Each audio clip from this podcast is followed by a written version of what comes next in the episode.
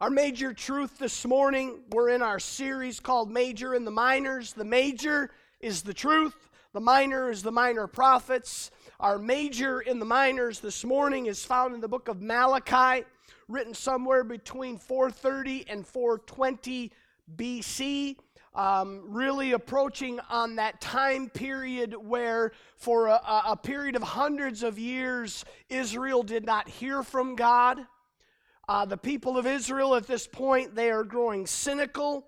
They are doubting God's promises. They are not believing that there is a benefit for them personally for obeying. And I want to read for you this morning from chapter 3 of this minor prophet Malachi, verse 10. You may have heard it before. I pray that your ears and your heart will be open this morning.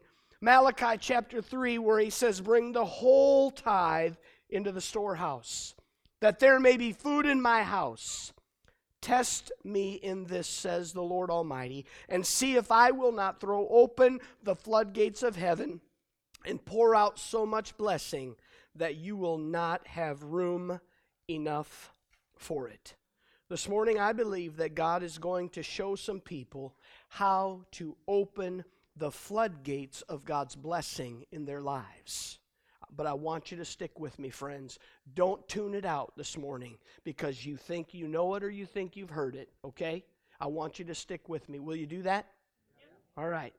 First of all, God is my source.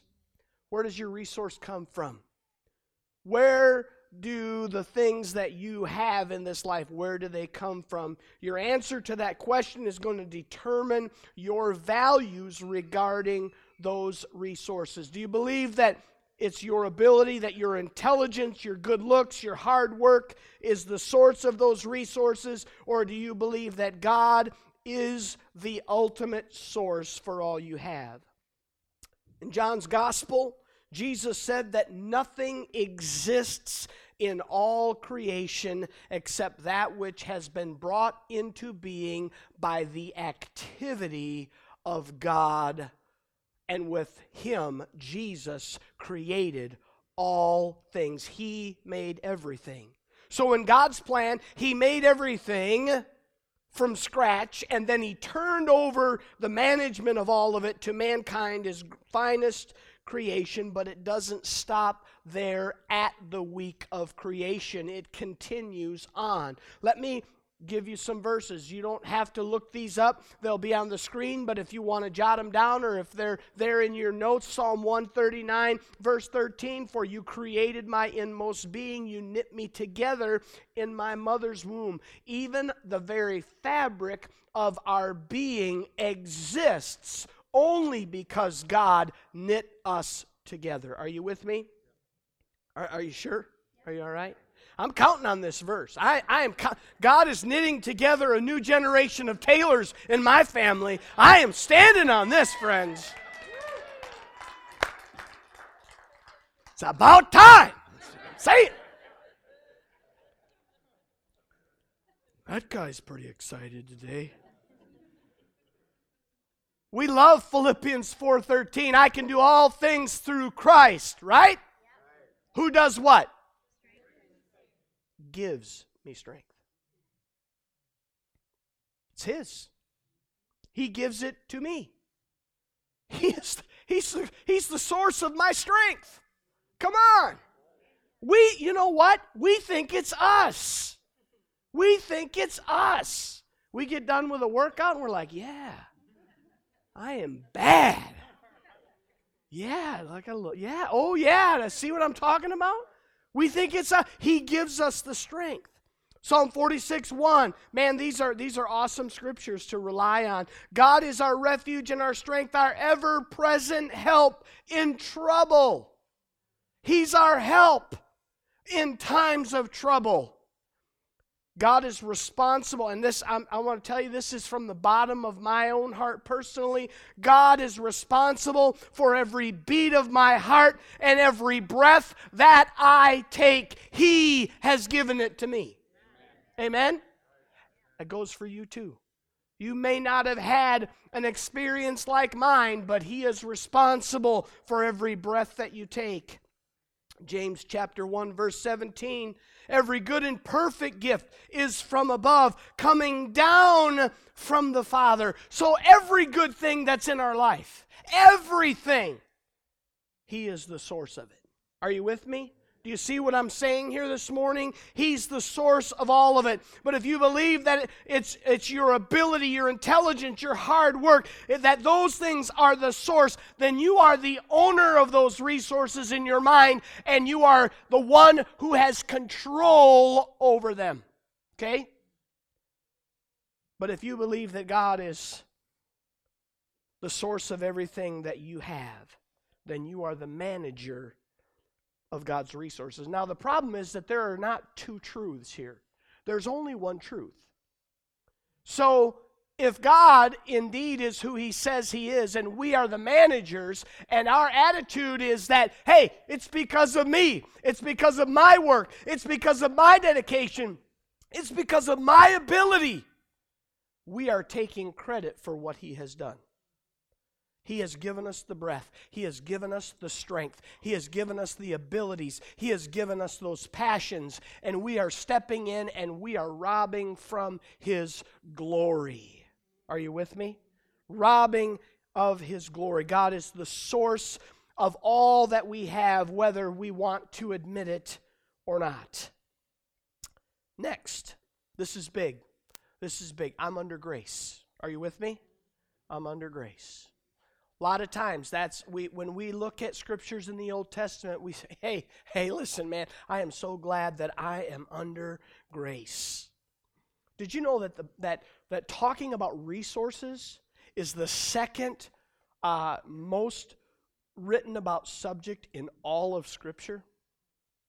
Did you realize that? Second. You say, "Come on, really?" 500 more verses are written on finances and resources than on the topic of prayer.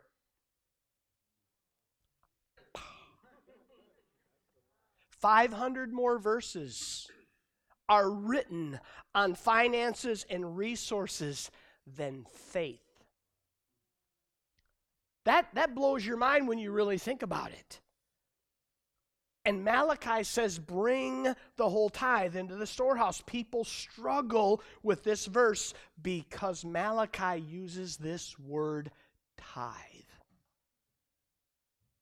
What does that mean? It means a tenth.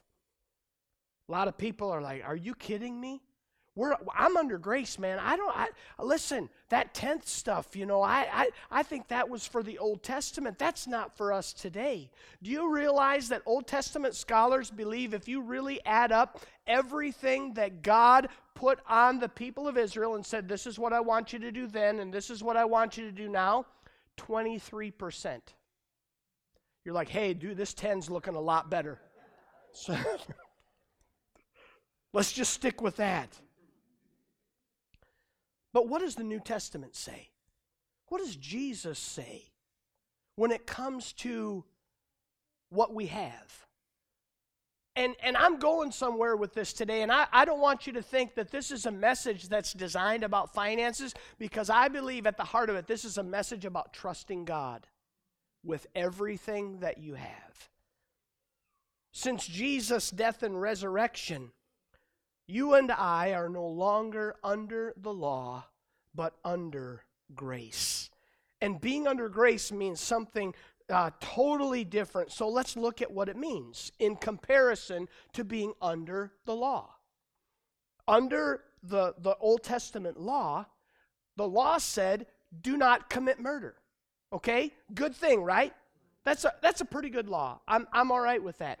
But what did Jesus say? And remember, Jesus didn't come to abolish the law, he came to fulfill the law. Jesus didn't say, don't commit murder. Jesus said, if you look at someone in anger and you have anger in your heart toward them, it's the same as committing murder. The Old Testament law, here's another really good law do not commit adultery. That's a wonderful law that God has given us. What does Jesus say about that? Jesus said, if you even look on someone with lust in your heart, that you have already committed adultery. Are you with me? Do you see where this is heading? The Old Testament law required people to bring a lamb for the Passover to be sacrificed by the priest. How many anybody I'm, I'm, i know that there's a couple people in here that got sheep but anybody got any any any lambs just you know cruising around the house? Not very many of us. We would all be taking a trip out to the draytons to buy you know hey do you have any lambs that we can that we can buy? That'd be a new market wouldn't it? That'd be that'd be good for them. But jesus became the Passover lamb for us. His blood provides forgiveness. That, that lamb that Passover in the Old Testament under the law, it provided forgiveness for a period of time. Okay? Jesus came and he died, the Lamb of God, slain before the foundation of the world, Revelation says. When Jesus died, he died once for all. Think about that we don't have to sacrifice again and again and again. All right, so what does that mean? Our responsibility spiritually then is to place ourselves on the altar of sacrifice. Paul said it this way when he, he said, I urge you, brothers, in view of God's mercy, the fact that God did not give to you and I what we deserved, in view of God's mercy, he said, I want you to lay your, make yourselves a living sacrifice. Okay? You see, in the Old Testament, when that sacrifice was laid on the altar, it was consumed and it could only happen once. But you and I are called to be a living sacrifice, which is holy and acceptable before the Lord. It's our reasonable form of worship. And it's not a one time gig, it's over and over, it's every single day. That's what we're called to do. So, being under grace, yes, it's very different than being under the law. But it is not like some, some supernatural get out of jail free card where you don't have to do anything because literally the same way Jesus took the law and he one upped it, literally in our lives, we have, we have to live to a greater degree for God under grace. The reality is that grace always demands more of us than the law did. In fact, the, the law couldn't really change them.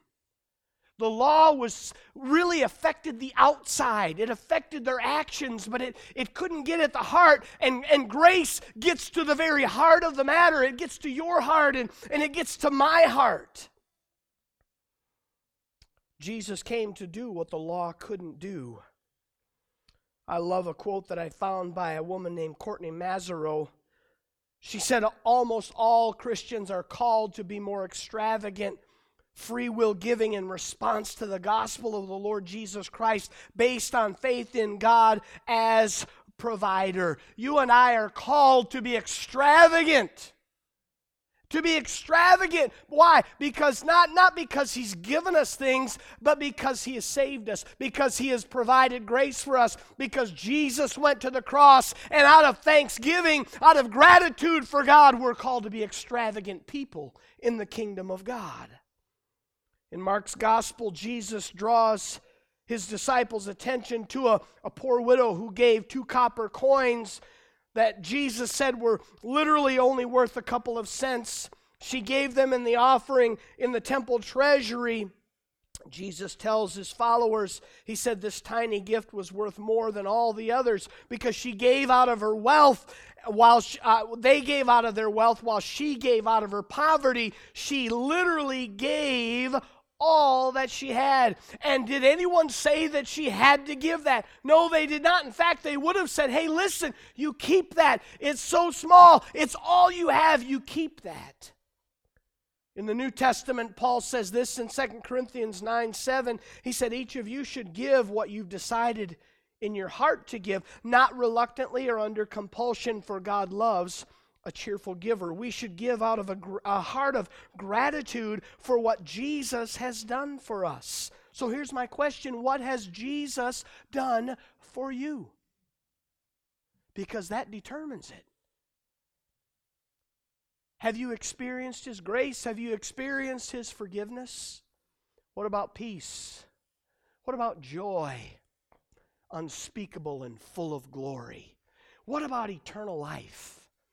Is anything that we possess here on earth worth any of those things in reality? The answer is no. Because when we check out of this world, none of it will matter. But we will walk into His glory and we will receive a reward that God has prepared for us. And none of this will even be a distant memory in our minds. So, here's the reality of what Malachi says Test me now. That's what he says. Look at that. Verse 10, the second part of it. See if I will not throw open the floodgates of heaven and pour out so much blessing that you will not have room enough for it. Obedience to God and to His Word will always produce blessing. It doesn't matter what we're talking about, obedience.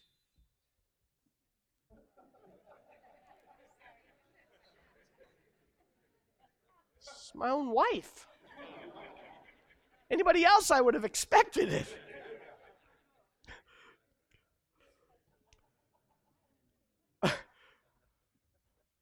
How do I recover from that?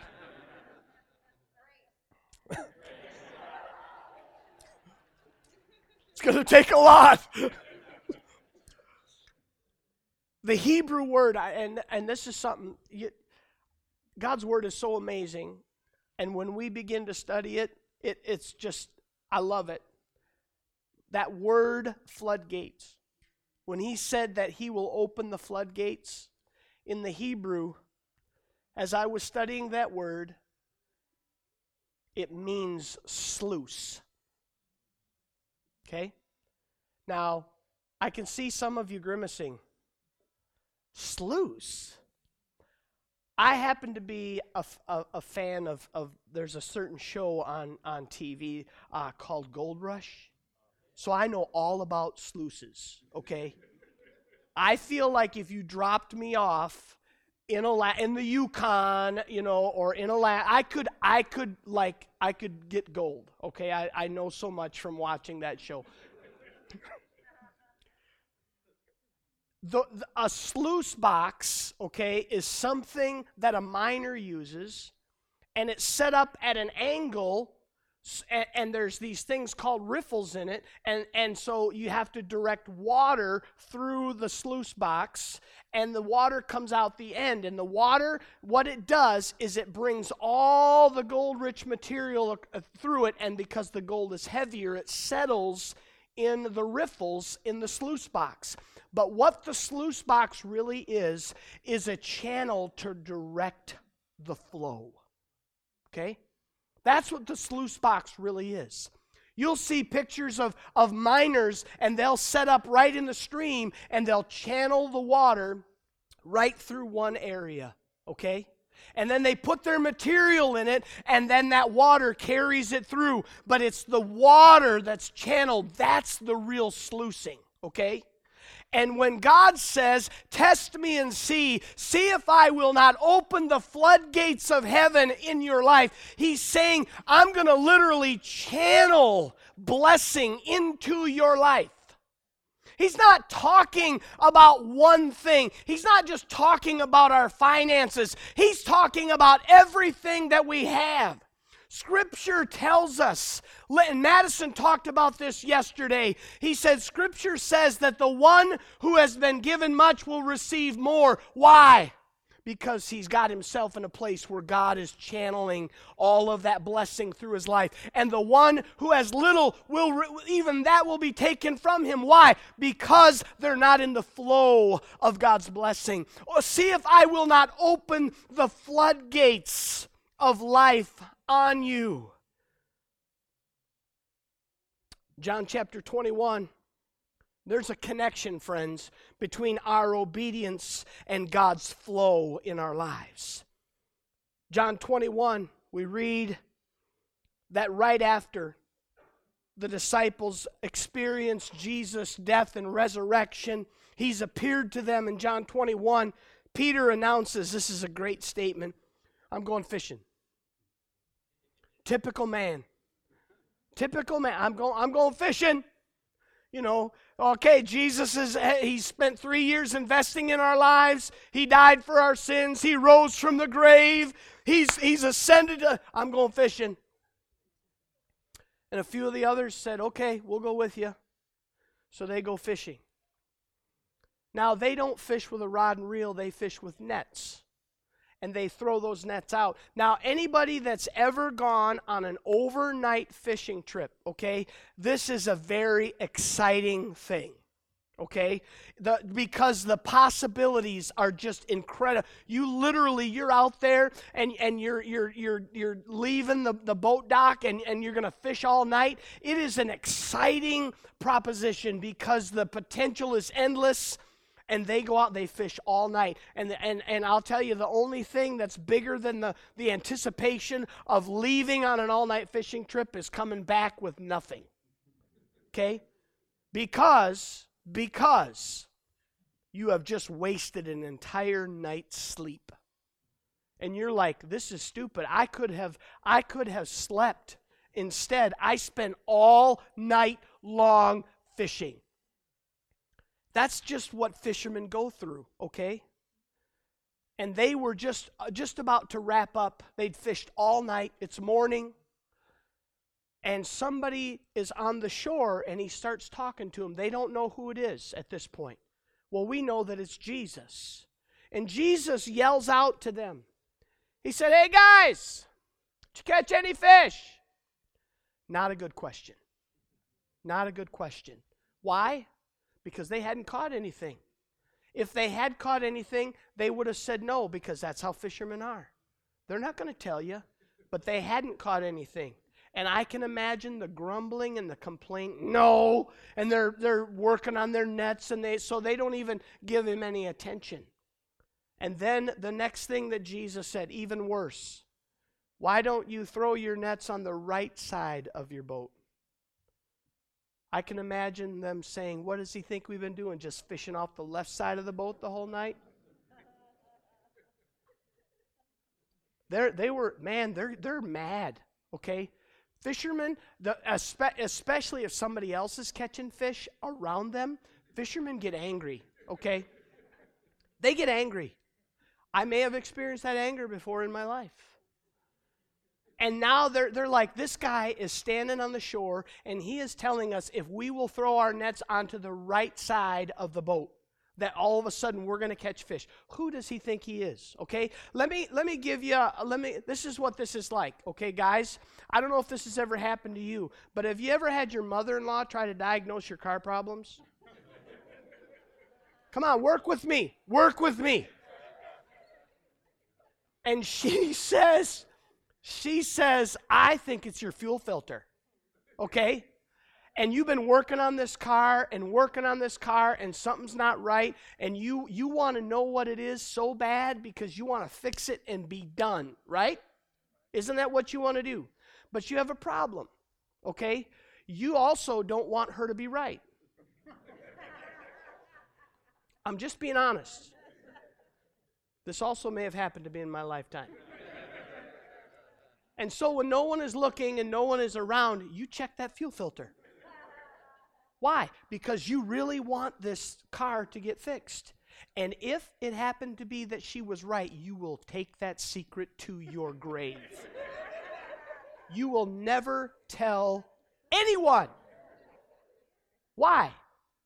You want it fixed, you just don't want her to, to have that, that little feather in her cap, okay? Let me tell you, that's how these guys were feeling. But fishermen, they're, they're funny, okay? They're funny. We are funny people when it comes to, we, we've, we put all that effort in, and we could be so close.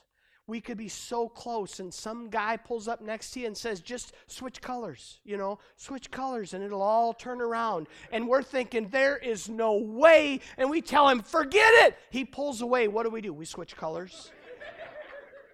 We go to a red jig, okay? That's okay. And what happens? he start, we start catching fish. Now it's all us. Oh man, it's all, it's, we're just that good.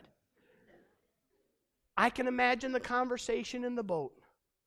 Guys, we, we have fished all night long and we haven't caught anything. Do you really think we, we should do this? And one of them says, Man, we don't have anything to lose. Let's go ahead and let's do it. And I envision them grabbing those nets. And they're just gonna they're gonna make that throw okay? And they're getting ready. Nothing's changed.